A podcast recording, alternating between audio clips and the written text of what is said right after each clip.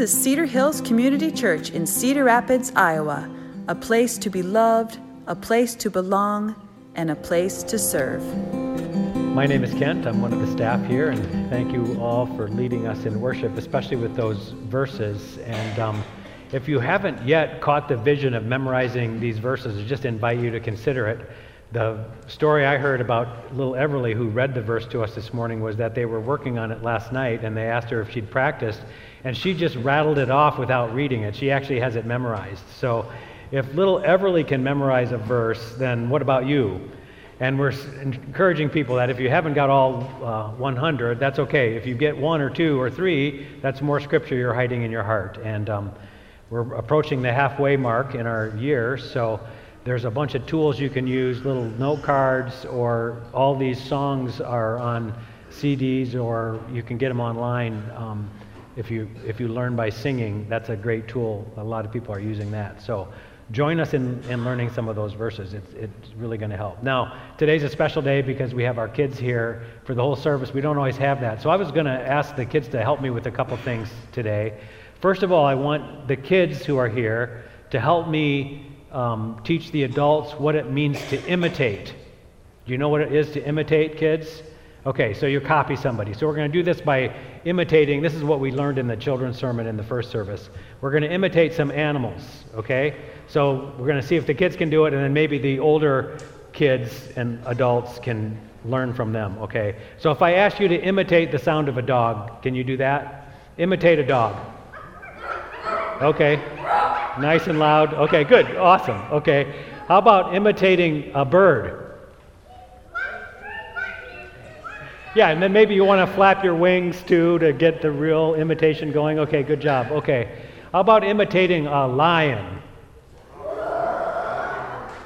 It's a lion sound, all right? Good job. Okay, how about imitating goldfish? okay, that's a little tricky. I don't know what the sound goldfish makes either, but um, this is for a reason because I, now I want you kids and you adults to listen to the scripture verse because it's going to talk about imitating. And if you want to follow along, I invite you to open your Bible or your phone up to Ephesians 5. We're starting a new series this week. For the next four weeks, we're going to look at Ephesians, the second half of the book, to see how we should live. If we are people who really do take the Word of God seriously, then there's some important instruction here about how we live our lives as followers of Jesus. And we're going to start with Ephesians 5 today. And I'm going to read the first three verses and see if you can't figure out by listening to these verses while, why I, we practice imitating, okay? Ephesians 5, verses 1 to 3. Before I read this with you, I do offer this prayer to you The Lord be with you. Ephesians 5, 1. Therefore, be imitators of God as dearly loved children, and walk in the way of love, just as Christ loved us and gave himself up for us as a fragrant offering and sacrifice to God. But among you there must not be even a hint of sexual immorality or any kind of impurity or of greed, because these are improper for God's holy people. This is God's word, and it's true, and we can rely on it. So I realize as I've been thinking about sermons over the past couple of years that I have mentioned stress and fear and anxiety probably as much as I've mentioned anything else. And I've also been paying attention to recent surveys which show that the stress and anxiety that we feel as a culture is not going away. It actually seems to be getting worse. I came across a, the, the most recent study I could find this week on this topic showed that we are, in their terms, emotionally overwhelmed as people. That the age that we live in has been hard on us. It's stressing us out, it's giving us anxiety. And the actual uh, survey showed that the vast majority of adults, and this was actually a global survey, not just here, but all around the world, the majority of adults, 87%, it's almost 9 out of 10 of us, agree that it feels like there has been a constant stream of crises for the last two years. That we all feel like there's this just one crisis after another crisis after another crisis. after another. And that has made us weary, and it's made us stressed out, and it's made us anxious. And I heard a new kind of anxiety described in this study, and it was called anticipatory anxiety. Have you ever heard that term before? The shorthand for this would be like future fear. Anticipatory anxiety is a fear about the bad stuff that could happen. It hasn't happened yet, but we're worried that it might happen. And then, you know, we're, we're planning out these series and what we're going to talk about, and we were planning to talk about our future and looking forward to our future.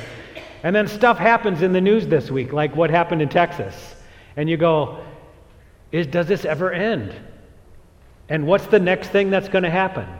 This is the, the kind of anticipatory anxiety or future fear that we're all facing, like worried about what's going to come next.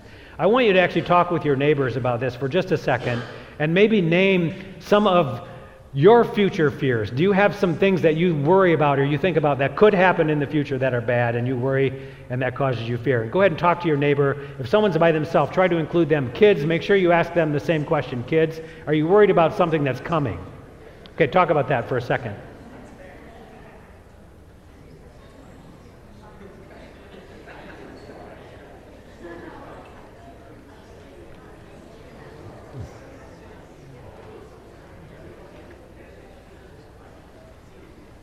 Okay, so as you're sharing some of these things, did anybody share the anticipatory anxiety over like increase in violence or, or increase in crime? That there's going to be more of the same coming? Anybody worried about that? Or maybe somebody brought up the idea that there's just a general decline in, in morality, that people don't know what's right and wrong. Um, they don't do what's right and wrong. They don't even know what's right and wrong, and that this is going to cause a future problem. Are you afraid about what's coming uh, is in terms of our climate, climate disasters, more natural disasters. Some people are very afraid of that. Are you afraid of ever increasing uh, costs, just the, the cost of living, the cost of inflation? That's a big concern right now. Or maybe you're worried about uh, your future health, the decline in your health, or the quality of your life. Some people are very worried about that. And we're finding that people of faith are not immune from this. That we might think, yeah, because we're Christians, that we're people who trust God to hold our future, and so we're free from anxiety. But it actually seems to maybe add another layer of anxiety because we're sometimes very worried about our the church, and we're worried about what influence does the church have, and will it have in the future, and what happens when the, we who are in the church grow older, as the church grows older. Are we going to be able to continue to see people of faith rise up? And as we've been having discussions within our own congregation about our future relationship with denomination, this anxiety has built up and raised questions about our own church, our own congregation. What is the future of Cedar Hills Community Church? Uh, do we have worries or concerns about that? What difference will we make in our community in the future? Will we be able to raise up a new generation of believers to, to carry on the faith after we're gone? These are the kind of questions that I think we're asking. And this is what motivated this particular series. So we're thinking about our future and moving forward into that. We can't stop that from happening. The future's coming. How do we move forward into that future as people of faith? And do we have confidence that God is going to do something, that God is still in charge, that God is still holding the church in his hands? And these questions motivated this series and also kind of gave us an indication about what book to study. And that's why we landed on the book of Ephesians because the book of Ephesians was written to the church in Ephesus, which was a large um, metropolis, like 250,000 people lived in Ephesus.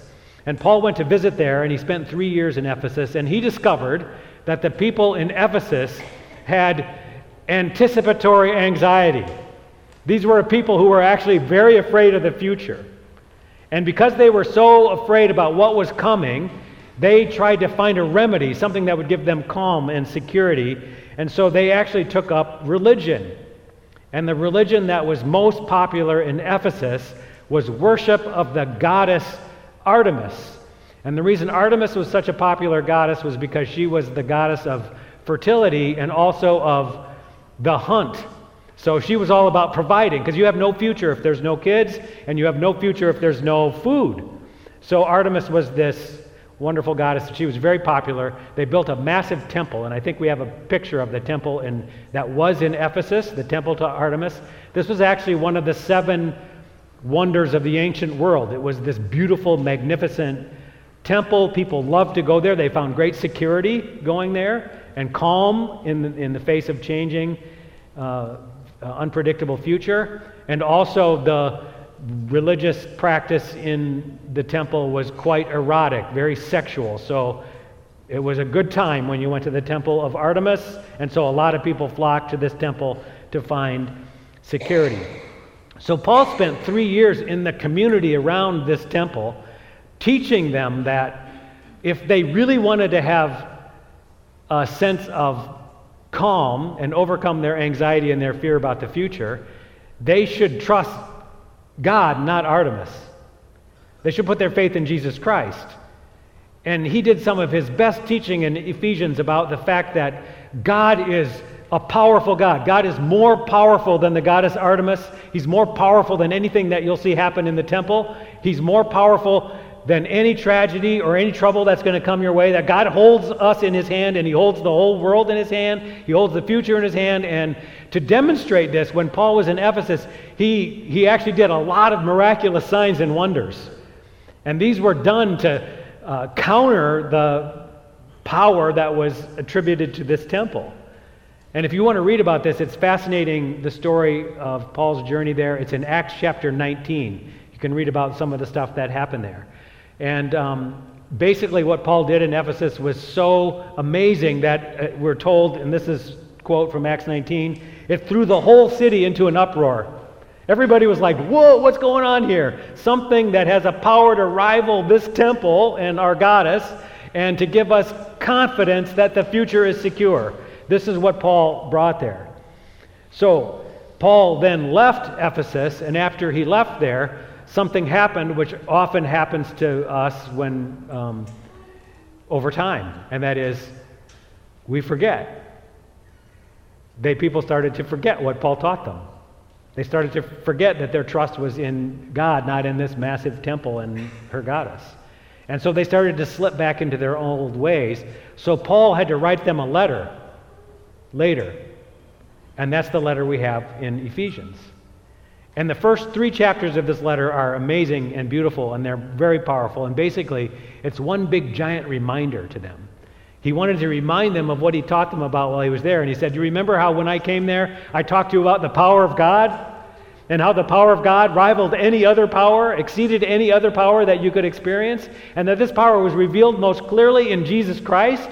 So if you put your faith in Christ and put your trust in Christ, alone, your future will be secure. This is what he wrote to them.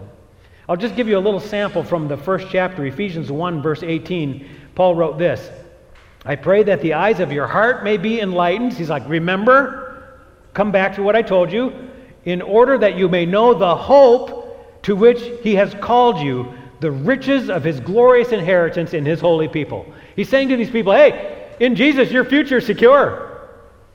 You don't have to worry about the future. You don't have to be afraid of the future. You're in God's hands, remember? And then he goes on to reinforce this over and over and over again and drive home the place of their true security. But they needed to be reminded of that. So now I got another question for the kids who are here. So this is just for kids. No adults are allowed to listen right now. Kids, look at me here. Kids, do you ever need a reminder for anything? Yes. Yes?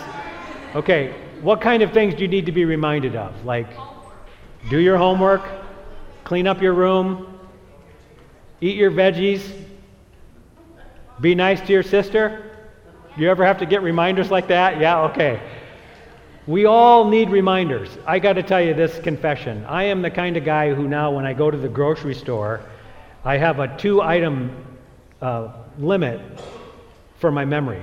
If it's three items, I need a list. Two items, I can go and I come home with two items.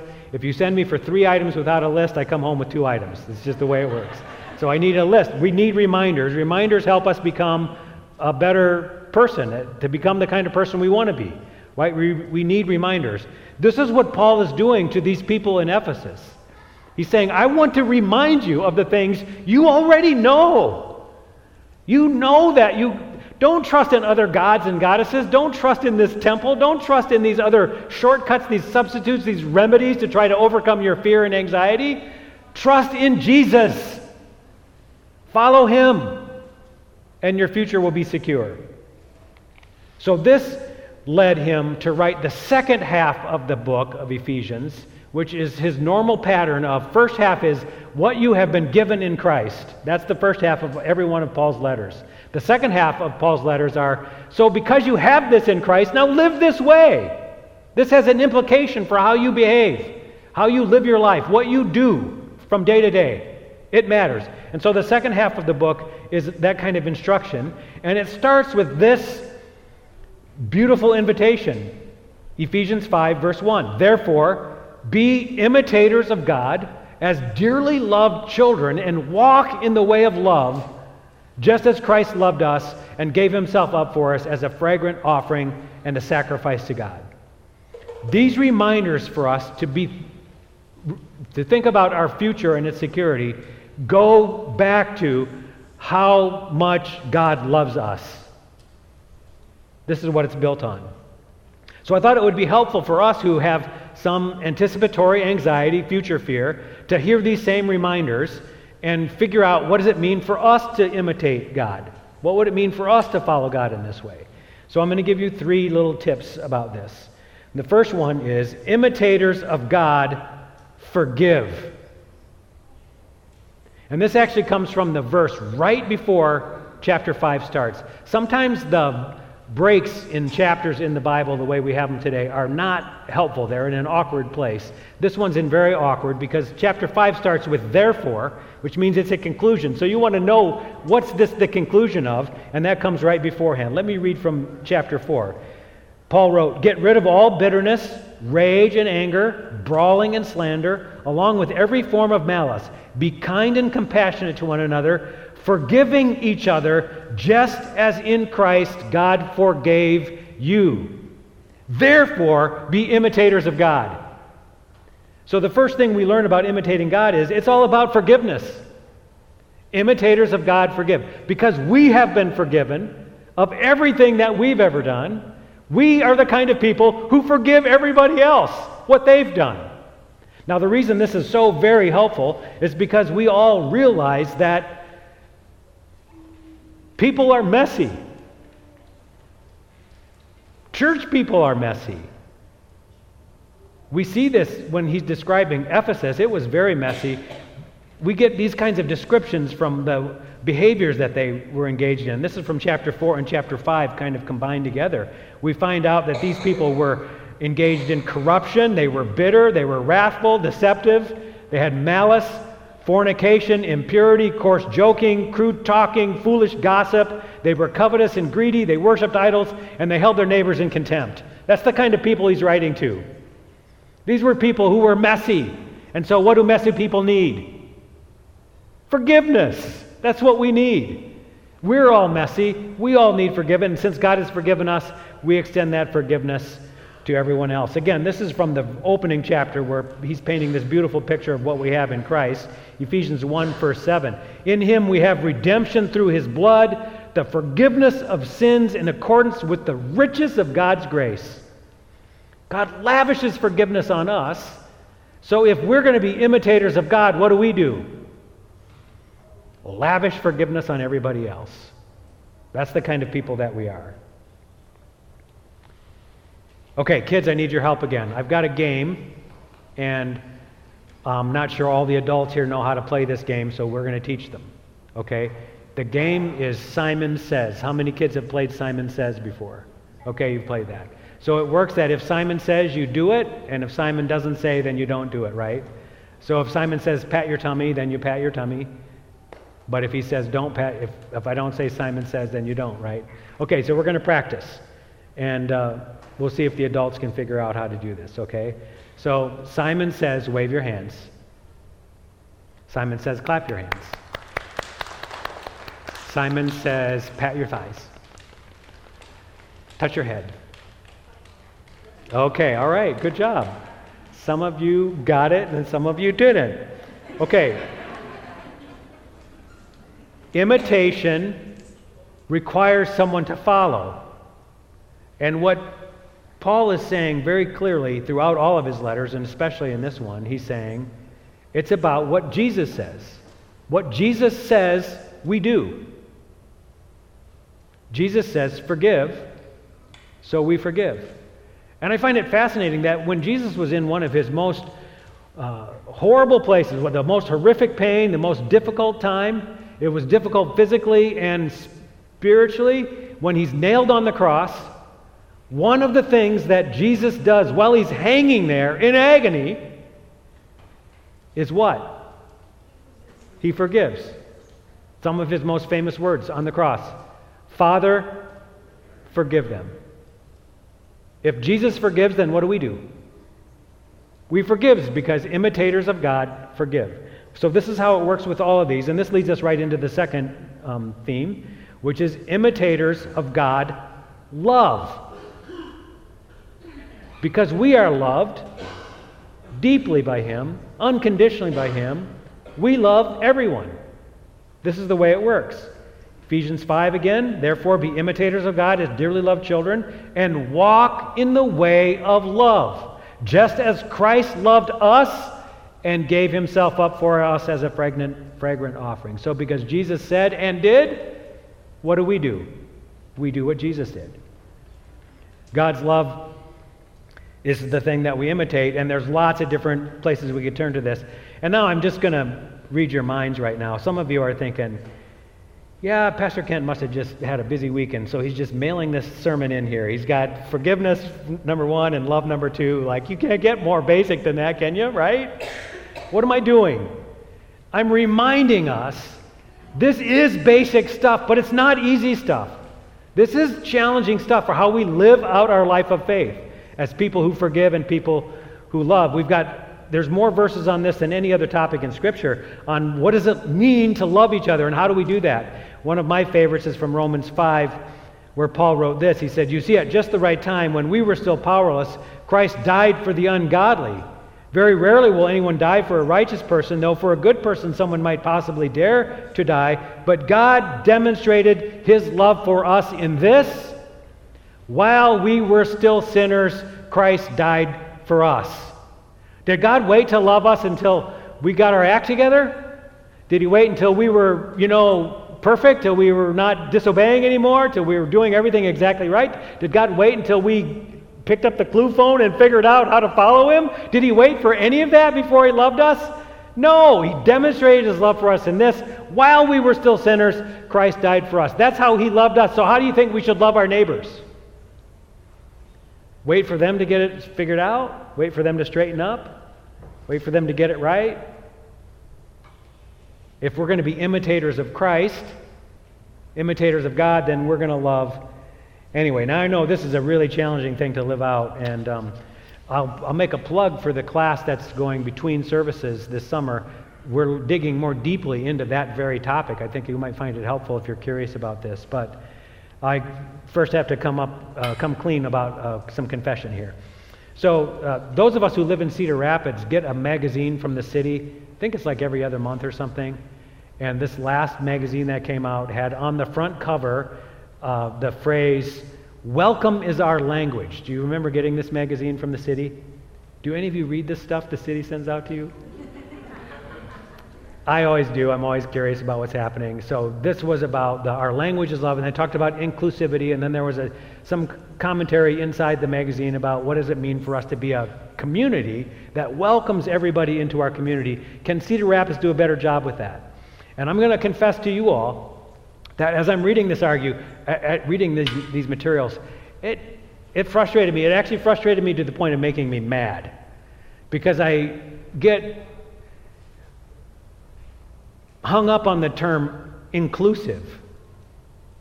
I'll just admit to you, I, that term's hard, it's hard for me to figure out. What is meant by that? So I actually went and had a meeting with Pastor Allen and was confessing this to him. And he gave me some thoughts that helped me kind of process it. First of all, we of all people as Christians, as followers of Christ, are about welcoming people. This is one of our four core values, by the way hospitality. Like, we're going to do whatever we can to open the door for anybody. So everybody is welcome. This is part of who we are. This is what we think it means to imitate Christ. We throw the doors open and leave them unlocked so that everybody can come all the time. That's our language. But there's more to it than that. That's not the whole story. And so I wanted to say something like our, our language is welcome, but our vocabulary is change. Our vocabulary is transformation, it's discipleship. We are the kind of people who say everybody's welcome, but everybody, you, me, anybody who walks in the door, comes and we don't say, oh, you're just perfect the way you are, stay exactly like that. We don't say that to anybody. They don't say that to me. My staff especially never says that to me. They say, we can do better. Let's be transformed. Be a new creation. Let's be more like Christ. This is the invitation we offer to everybody who comes here. Everybody's welcome. Come on in. And as soon as you're here, we say, What does it mean for you to be made more like Christ? To be an imitator of God? To be discipled? To be transformed? To have your heart renewed? To be made new again? What does that mean for all of us? This is the language we use. Now, there's one place where this has been brought up specifically in our conversation about our denominational association, and part of what prompted some of our dialogue about this was the question about what do we do with certain communities of people that are part of our city? Do we welcome everybody? And one of the communities that is a challenge for us historically has been the LGBTQ community. What do we do about that? And our, my first answer unequivocally is we say, You're welcome. You're welcome here. Come in. Because we're the kind of people who welcome. And when you come, the next thing we say is, Well, what, is, what does it mean for you to be more like Jesus?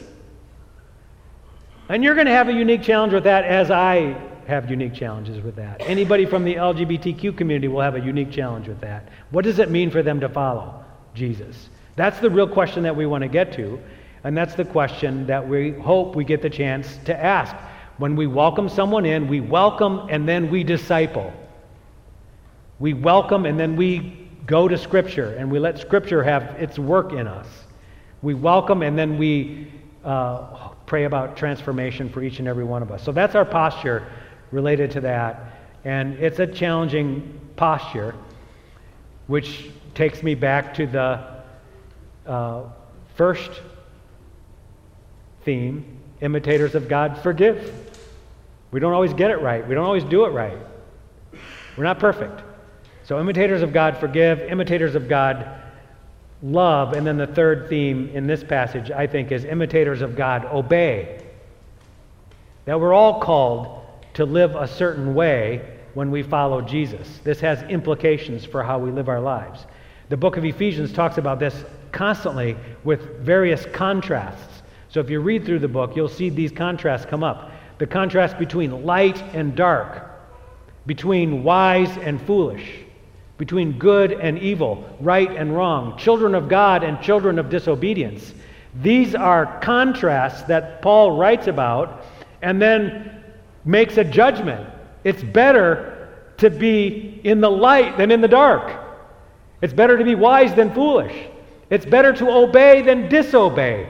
This is the vision of what it means for us to follow God. Imitators of God obey. Now, many people want to go right back to Jesus and say, well, what does Jesus talk about this? We're trying to follow him after all and imitate him. Jesus makes these same contrasts constantly. He talks about the sick and the healthy. He talks about good fruit and bad fruit. He talks about truth and falsehood, righteous and unrighteous, wise builders and foolish builders, obedience and disobedience. This is the language of Scripture. And that it's better to be bearing good fruit than bad fruit. It's better to be living in the truth than living a lie. It's better to be righteous than unrighteous. These are choices we make, and if we're imitators of God, we say we obey.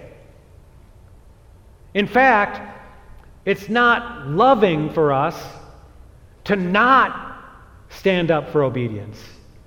If somebody is struggling with something and it's causing their life to be less than God desires, less than flourishing, less than the best, is it loving for us to say, oh, yeah, no, go ahead, just keep doing that? That's fine. We affirm you exactly the way you are. That's okay. No, that's not loving. The loving thing to do is to hold them accountable. And we who have children know this is true. Now, children, this is the part of the sermon you're not supposed to listen to, okay? So, kids, tune out right now. When we have kids, we love them all the time, don't we? Do we always like what they do? No, we don't. Sometimes we hate what they do. And what do we do when they do something that's wrong? If we love them, what do we do? Yeah, there's consequences. We discipline, we hold them accountable. That's the loving thing to do, right? So, this is the posture that we have as people, imitators of God, obey. Um, one more passage where he talks about this Ephesians 4, just jump back to verse 21 and 23. When you heard about Christ and were taught in him in accordance with the truth that is in Jesus, so that's our source for truth, you were taught with regard to your former way of life to put off your old self. You put off your old and you put on your new. Because the old self, he describes here, is corrupted by its deceitful desires. So be made new again. This is our hope.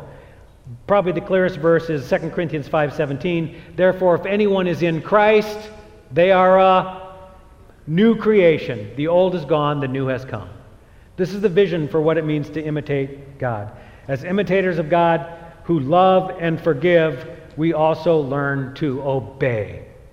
And this makes our future secure. It's like no matter what happens, I can tell you, we're going to keep living like this. No matter what choices we make as people or as a congregation, no matter what happens in the world, we're going to keep forgiving, we're going to keep loving, and we're going to keep obeying. And it's sometimes a challenge to figure out exactly how to do all that, but we're committed to be the kind of people who figure out how to forgive and how to love and how to obey. So I'm going to give you some next steps and let you go. First, when you face anticipatory anxiety, like you're afraid of the future, what do you do to calm you down? And I know that oftentimes we use substitutes. We don't trust God. And so we self soothe. We find something to give us pleasure. We find something to take our mind off of it. We, do, we take shortcuts to try to overcome our fears. The first step toward moving forward is to say, I'm going to name my shortcuts.